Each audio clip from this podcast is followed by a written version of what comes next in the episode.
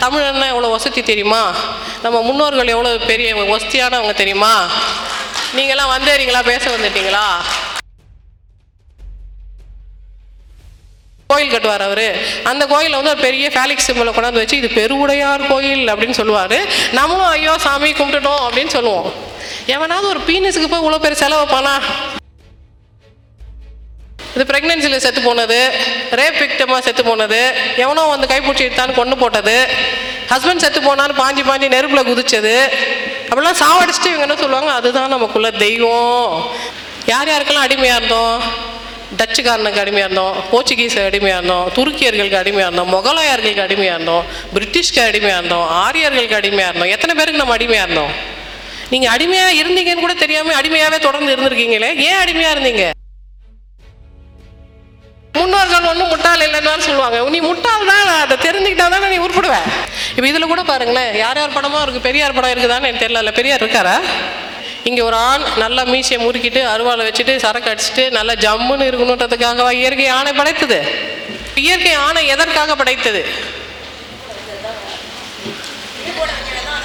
ஆ ஆணோட வேலை என்னன்னா ஏன் அவன் பலமாக இருந்தான் இவன் பலவீனமாக இருந்தான்? ஏன்னா அவன் கலப்பு திருமணத்தில் பிறந்தவன் இவன் சொந்தத்திலே கல்யாணம் பிறந்தவன்.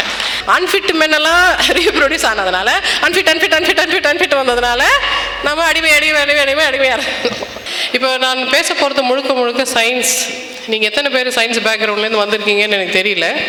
பட் சயின்ஸ் நாங்கள் அணுகும் பொழுது எப்படி யோசிப்போம்னா நாம் யார்? நம்ம எங்கேருந்து வரோம்? நம்ம என்ன பாலினம்? என்ன கேட்டகரியிலேருந்து நம்ம வரோன்றதை நம்ம யோசிக்க மாட்டோம்.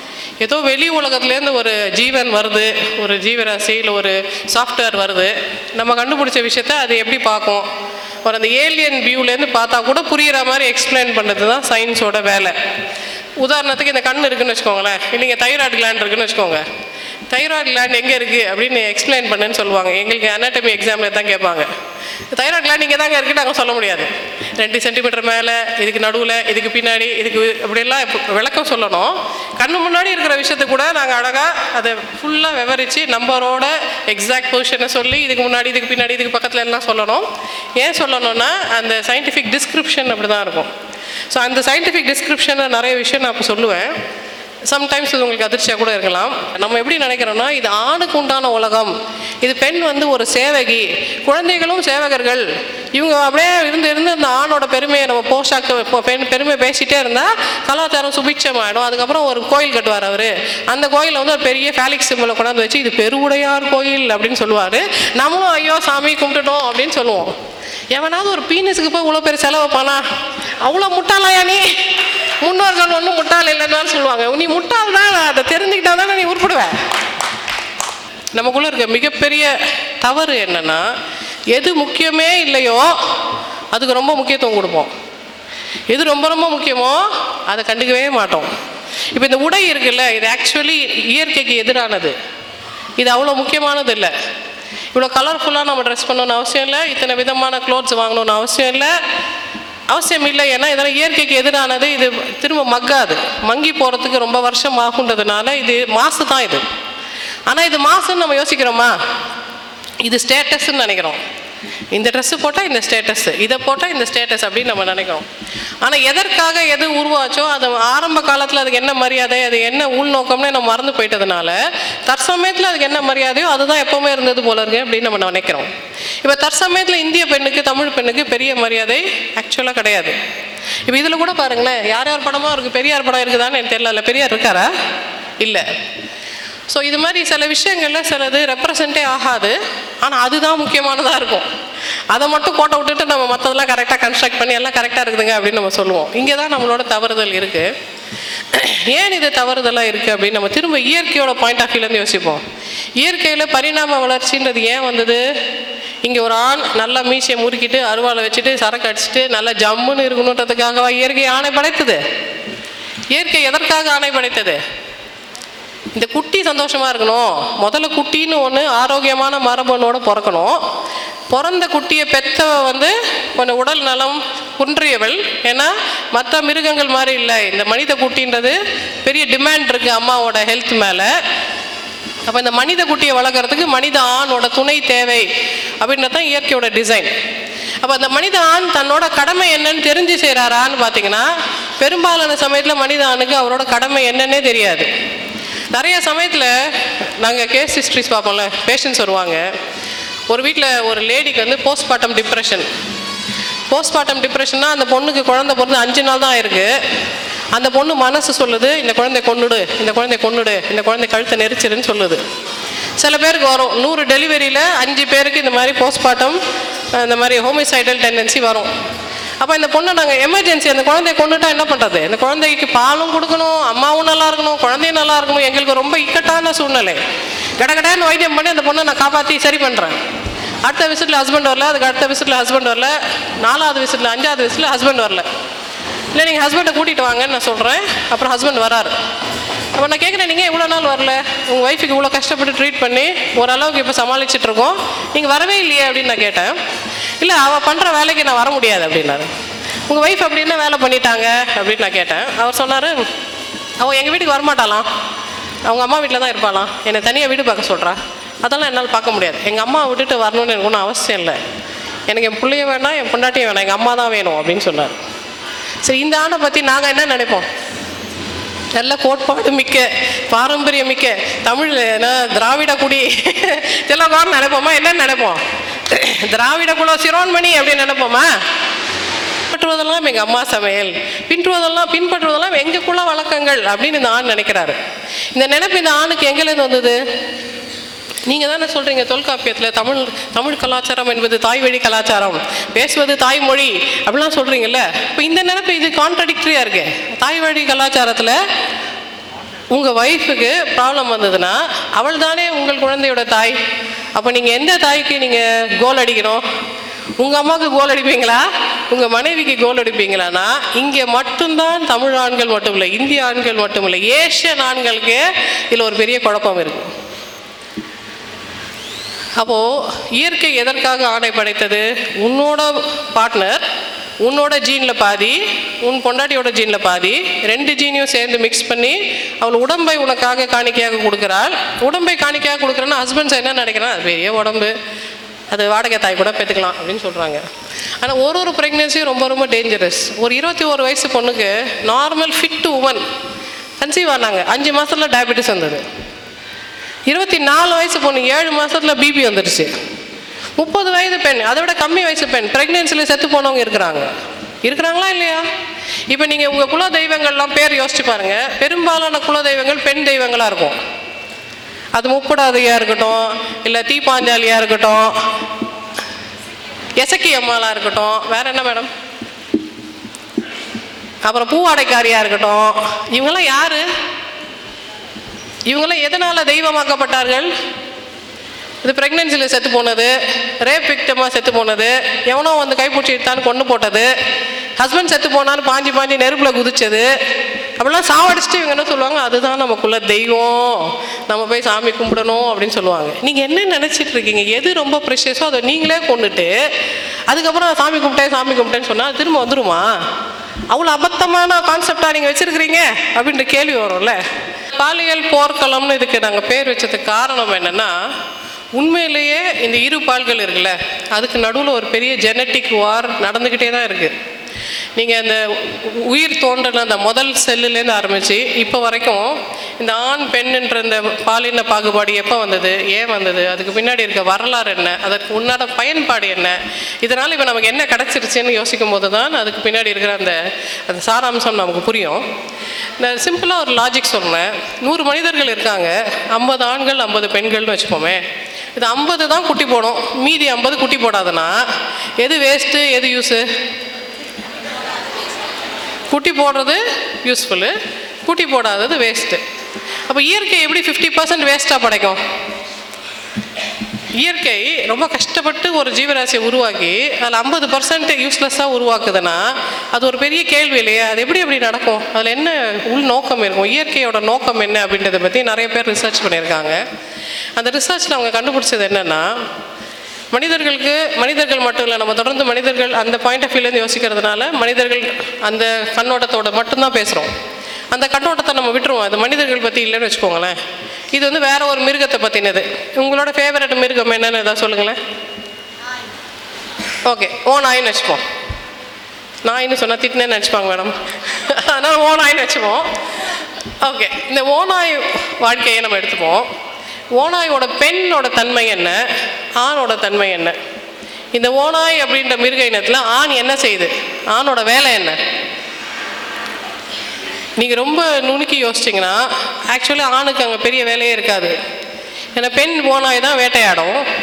பெண் தான் அந்த வேட்டையோட அந்த பேக் அனிமல் இல்லை அது. அதுதான் தலைமை ப- வகிக்கும்.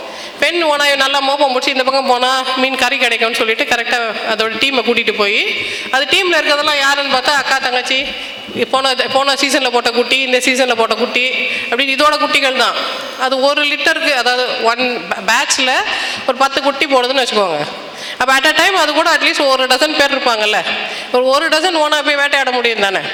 அப்போ இப்படி தான் ஆரம்ப காலத்தில் மிருகங்கள் இருந்ததுன்னா இப்பயும் இப்படி தான் இருக்குது ஓனாய் அப்போ ஆணோட வேலை என்ன அதில்? அப்போ இயற்கை ஆணை எதற்காக படைத்தது? ஆ, ஆணோட வேலை என்னன்னா நமக்கு வெளியிலேருந்து பார்க்கும்போது நம்ம கண்ணில் தெரியாது. நுண்கிருமிகள் நம்மளை சுற்றி இருந்துக்கிட்டே இருக்குது நம்ம குழந்தைக்கு போட்ட தடுப்பூசிகள் இருக்கு இல்லையா? எல்லாமே நுண்கிருமிகள் பாக்டீரியா வைரஸுக்கு தான் நம்ம தடுப்பூசி போடுறோம் இந்த பாக்டீரியா வைரஸ் நம்மளை தாக்கிக்கிட்டே இருக்கும். அதை தாக்காமல் இருக்கணும்னா நமக்கு மரபணு வீரியம் வேணும். மரபணு வீரியம்னா மல மரபணு கலப்படம் வேணும். மரபணு கலப்படத்தை எப்படி பண்ணுறது ஃபார் எக்ஸாம்பிள் நான் தான் முதல் முதல்ல தோன்றின உயிர்னு வச்சுக்கோங்களேன். நான் வந்து ஒரு பாக்டீரியா. பாக்டீரியா எப்படி குட்டி போடும்? அது ரெண்டாக டிவைட் ஆச்சுன்னா குட்டி போட்டதாக அர்த்தம். அது நாலாக டிவைட் ஆச்சுன்னா இன்னும் கொஞ்சம் குட்டி போட்டதாக அர்த்தம். காலையிலேருந்து நைட் வரைக்கும் அது மில்லியன் தடவை குட்டி போடும். மில்லியனும் ஒரே காப்பி ஆஃப் த ஜீன் தான். இப்போ என்கிட்ட இருக்கிற ஜீன் வந்து ஏபிசிடினா நான் போட்ட அந்த மில்லியன் குட்டியும் ஏபிசிடியாகவே இருக்கும். அப்போ அந்த சி ஜீனை சாப்பிட்றதுக்குன்னு ஒரு வைரஸ் வந்ததுன்னு வச்சுக்கோங்களேன். அந்த சியை தாக்கும் பொழுது இன்னைக்கு காலையிலேருந்து நைட் வரைக்கும் நான் கஷ்டப்பட்டு போட்ட அத்தனை மில்லியன் குட்டிகளையும் அந்த ஒரு வைரஸ் சாப்பிட்டு போயிடும். இப்போ பாக்டீரியா என்ன பண்ணுன்னா இப்போ ஒரு நான் ஒரு பாக்டீரியா சுந்தரவள்ளி இன்னொரு பாக்டீரியான்னு வச்சுக்கோங்களேன். நான் வந்து ஏபிசிடி இந்த ஜீன் வச்சுருக்கேன். அவங்க வந்து அதை அதை மல்டிப்ளை பண்ணும்போது அது டிசிபிஏன்னு தலைகீழ போட்டாங்கன்னு வச்சுக்கோங்க. அப்போ அவங்கக்கிட்ட இருக்கிறது என்கிட்ட இருக்கிற ஜீனோட ரிவர்ஸ் இமேஜ் வச்சுருக்காங்க மிரர் இமேஜ் வச்சுருக்காங்க. ஆக்சிடென்டலாக ரேண்டமாக நடந்த ஒரு மியூட்டேஷன் இது. ஆனால் இந்த மியூட்டேஷனால் ஒரு ஆசிட் என்வாயர்மெண்ட்டில் வாடுறதுக்கு உண்டான சாத்தியக்கூறு ஏற்பட்டுருச்சு. அதுவும் தற்செயல் தான். இது பிளான் பண்ணி நடந்ததில்ல. அந்த டிசிபிஏன்னு வந்ததுனால ஆசிட்ல கூட அவங்க உயிர் வாழ்வாங்கன்னு வச்சுக்கோங்களேன். அப்போ பாக்டீரியா கிட்ட இருக்க ஒரு பண்பு என்னன்னா அந்த பாக்டீரியா இன்னொரு பாக்டீரியா கிட்ட அந்த ஜீன் புது காப்பி ஆஃப் த ஜீனை காப்பி பண்ணி கொடுத்துரும்.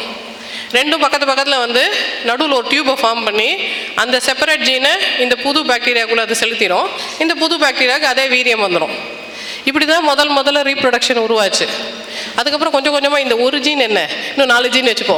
அப்புறம் எல்லா ஜீனும் வச்சுக்கோ. மொத்தமாக எல்லா ஜீனும் நீ வச்சுக்கோ அப்படின்னு சொன்ன பிறகு தான் இந்த ஆண் பெண் பாகுபாடு வந்தது.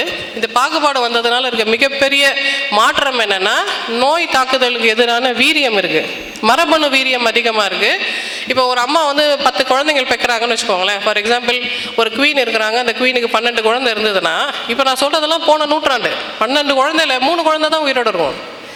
மீதி ஒன்பது குழந்தைகள் வெவ்வேறு காலகட்டத்தில் வேலை வெவ்வேறு நோய்களில் இறந்து போயிடுறாங்க.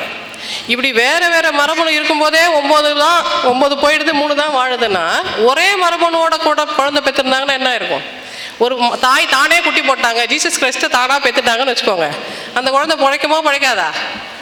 அநேகமாக பிழைக்காது. ஏன்னா அம்மாவோட அதே ஃபார்ட்டி சிக்ஸ் குரோமோசோம் திரும்ப மீட் உருவாக்கம் செய்யும் பொழுது அதுக்கு மரபணு வீரியம் குறைஞ்சு போயிடும். அதனால் அந்த குழந்தை பழைக்கிறதுக்கான சான்சஸ் ரொம்ப ரொம்ப குறைவு. அப்போ இயற்கையை பொறுத்த வரைக்கும் ஆண் என்பவன் முதல் முதல் எதுக்கு உருவாக்கப்பட்டான்னா இந்த ஜெனட்டிக் வேரியேஷனுக்காக புது ஜீனை கொண்டாடணும். என்கிட்ட இருபத்தி மூணு குரோமோசோம் இருக்கு. என்னோட பார்ட்னர் கிட்ட இருபத்தி மூணு குரோமோசோம் இருக்கு. வேற வேற இருபத்தி மூணு குரோமோசோமை மிக்ஸ் பண்ண மிக்ஸ் பண்ண புது புது நாற்பத்தாறு நாற்பத்தாறு உருவாகும். ஒரு குழந்தைக்கு டைஃபாய்டு வந்தால் இன்னொரு குழந்தைக்கு டைஃபாய்டு வரணும்னு அவசியம் இல்லை. ஒரு குழந்தை ஜாண்டிஸ் வந்ததுன்னா இன்னொரு குழந்தைக்கு அதே சமயத்தில் ஜாண்டிஸ் வராது தப்பிக்க முடியும். ஏன்னா ஒரு ஒரு குழந்தையும் வேற வேற ஜெனட்டிக் காம்பினேஷன் அப்போ இயற்கையில் ஆரம்பத்தில் இதுக்காக தான் ஆண் அப்படின்ற ஜீவராசி உருவாயிடுச்சு. இப்போ நீங்கள் நிறைய மரங்களில் பார்த்துருப்பீங்க. பனை மரத்தில் ஆண் பனை மரம் இருக்கும் பெண் பனை மரம் இருக்கும். பப்பாளி மரத்துலையும் ஆண் இருக்கும் பெண் இருக்கும். ரெண்டுத்துலையும் வேரியேஷன் இருக்கும். ஆண் வந்து ம நம்பர்ஸில் அதிகமாக இருக்கும் பெண் வந்து நம்பரில் குறைவாக இருக்கும் ஆனால் சைஸில் பெருசாக இருக்கும். இப்போ மனித ரீப்ரொடக்ஷனில் நீங்கள் பார்த்தீங்கன்னா அந்த பெண்ணோட கருமுட்டை வந்து ரொம்ப பெருசாக இருக்கும். ஆணோட விந்தணுன்றது ரொம்ப புள்ளி மாதிரி சின்னதாக தான் இருக்கும். ஆனால் ஒரு இரநூறு மில்லியன் இருக்கும் ஆண்கிட்ட. பெண்கிட்ட ஒரு மாதத்துக்கு ஒன்றே ஒன்று தான் இருக்கும்.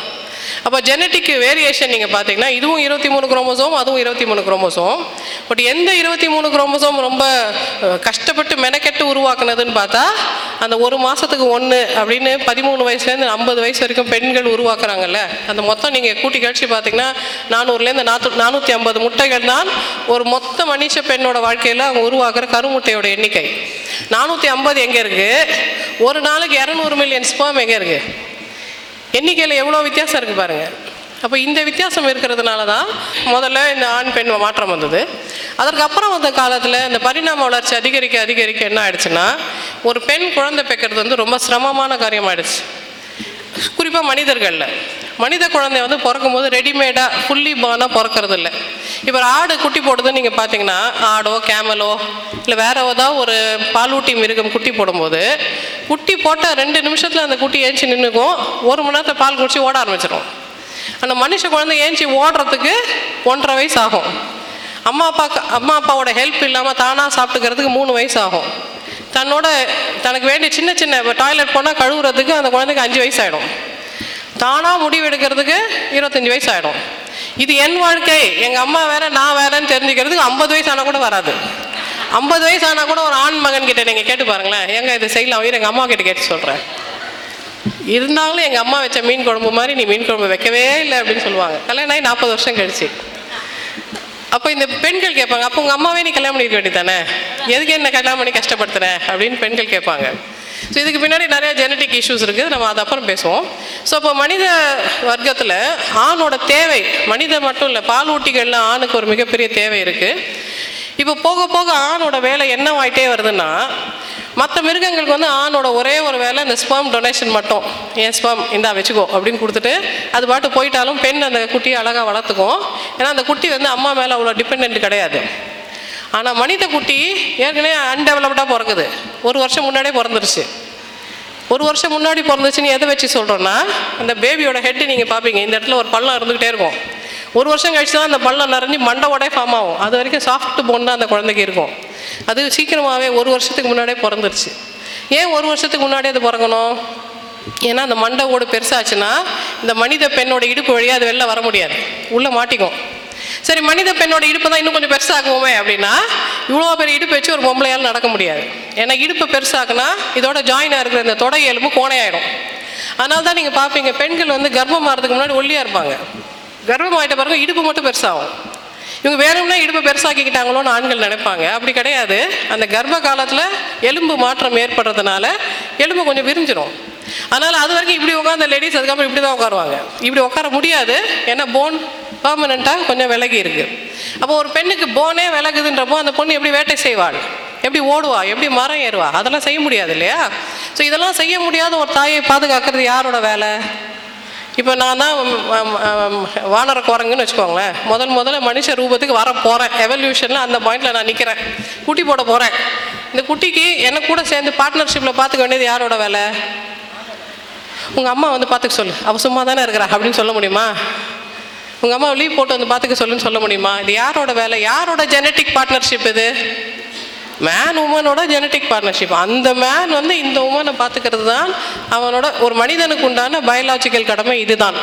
மிருகங்களுக்கு இந்த பயாலாஜிக்கல் கடமை இல்லை. மிருகங்கள் ஸ்பெர்ம் டொனேஷன் மட்டும்தான் அதோட வேலை.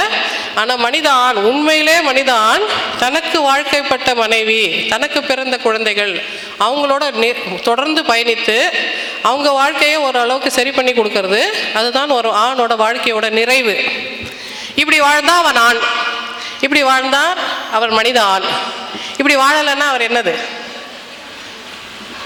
எத்தனை பேர் இப்படி வாழ்வாங்க? உங்களுக்கு தெரிஞ்ச எத்தனை பேர் இப்படி வாழ்ந்துருக்காங்க? இப்போ இதில் என்னென்ன வருதுன்னா அந்த குழந்தைய விட்டுட்டு ஓடிடக்கூடாது. இந்த பொம்பளை ப்ரெக்னெண்ட்டாக இருக்கும்போது இன்னொரு வெப்பாட்டை வச்சுக்கூடாது இந்த பொம்பளை பொம்பளை ப்ரெக்னெண்ட்டாக இருக்கும்போது ஆஃபீஸில் வேலை செய்கிற ஒரு ஆள் சைட் அடிக்கக்கூடாது. இல்லையா? இந்த டெலிவரி சார்ஜஸ்லாம் நான் பே பண்ண முடியாது. உங்கள் அம்மா வந்து பே பண்ண சொல்லு உங்கள் நான் பே பண்ண சொல்லு. குழந்தைக்கு என்ன நகை போடலையான்னு கேட்கக்கூடாது. இந்த குழந்தைய நீ கஷ்டப்பட்டு பெத்தியே உனக்கு தையல் போட்டிருக்காங்களே நீ சும்மா இருமான்னு சாப்பிடுமா நான் சூப் வச்சு தரேன். குழந்தைக்கு நான் கழுவி விடுறேன்னு சொல்லணும். இல்லையா? அந்த குழந்தை அர்த்த ராத்திரியில் ஏஞ்சி அழும்போது அந்த பொம்பளைக்கு இடுப்பு வலிக்குமே முது வலிக்குமே அவள் இப்போ தானே பால் கொடுத்து ஒரு ரெண்டு ரொம்ப ரொம்ப நேரம் தூங்காமல் நீ இப்போ தானே தூங்குறா? நான் கொஞ்சம் தோளில் போட்டு தாளாட்டுறேன். நீ தூங்கு அப்படின்னு ஒரு தாளாட்டு பாட்டு பாட தெரிஞ்சிருக்கணும். இப்படி இதெல்லாம் ஒரு சராசரி தமிழ் ஆணுக்கு தெரிஞ்சிருக்கா? இதெல்லாம் தெரியாமல் தமிழன்னா எவ்வளோ வசதி தெரியுமா? நம்ம முன்னோர்கள் எவ்வளோ பெரிய வசதியானவங்க தெரியுமா? நீங்களாம் வந்தேறீங்களா பேச வந்துட்டீங்களா? கலாச்சாரம் எவ்வளோ முக்கியமானது தெரியுமாலாம் யாராவது பேசினா நாங்கள் உங்களை பார்த்து என்ன நினைப்போம்? பேக்கு முக்கியமான விஷயமே உங்களுக்கு தெரியல. மெயின் மேட்டரில் கோட்டை விட்டுட்டு நீ சைடு மேட்டர்லாம் வந்து இங்கே வந்து சங்கு ஊதிட்டு இருக்கியா என்னடா சொல்கிற நீ? முதல் மேட்டரில் நீ தோற்று போயிட்ட. நீ பேசவே பேசாத கொஞ்சம் ஒதுங்க அப்படின்னு தானே நம்ம சொல்லுவோம். ஸோ இது மாதிரி நிறைய விஷயங்கள் நம்ம எது இம்பார்ட்டண்ட்டோ அதை விட்டுட்டு அந்த உபரி விஷயங்களுக்கு நம்ம முக்கியத்துவம் கொடுக்கறதுனால என்ன நடந்துருச்சு? நம்ம என்ன இழந்தோம்? யோசிச்சு பாருங்க நம்ம என்ன இழந்தோம்? சரி தொடர்ந்து நம்ம ரெண்டாயிரம் வருஷமாக இப்படி தான் இருந்திருக்கோம். என்ன இழந்துட்டோம்? நல்லா தானே இருக்கிறோம் அப்படின்னு நீங்கள் சொல்லுவீங்கல்ல? நம்ம தொடர்ந்து ஒன்று இழந்துட்டே இருந்திருக்கோம் அது என்ன? நீங்கள் யோசிச்சு பாருங்க கடந்த ஒரு பத்தா ஆயிரம் வருடங்களாக நம்ம அடிமை நாடாக தான் இருந்திருக்கோம். யார் யாருக்கெல்லாம் அடிமையாக இருந்தோம்? டச்சுக்காரனுக்கு அடிமையாக இருந்தோம் போர்ச்சுகீஸ் அடிமையாக இருந்தோம் துருக்கியர்களுக்கு அடிமையாக இருந்தோம் முகலாயர்களுக்கு அடிமையாக இருந்தோம் பிரிட்டிஷ்க்கு அடிமையாக இருந்தோம் ஆரியர்களுக்கு அடிமையாக இருந்தோம் எத்தனை பேருக்கு நம்ம அடிமையாக இருந்தோம்? நீங்கள் அடிமையாக இருந்தீங்கன்னு கூட தெரியாமல் அடிமையாகவே தொடர்ந்து இருந்திருக்கீங்களே? ஏன் அடிமையாக இருந்தீங்க? எங்கேருந்து ஆரம்பிச்சது உங்கள் அடிமை மனம்? இந்த அடிமைத்தனம் எப்படி வந்தது அப்படின்னா ஒரு சமுதாயம் அடிமையாக இருக்குன்னா முதல் அடிமை யார்? ஆணா பெண்ணா?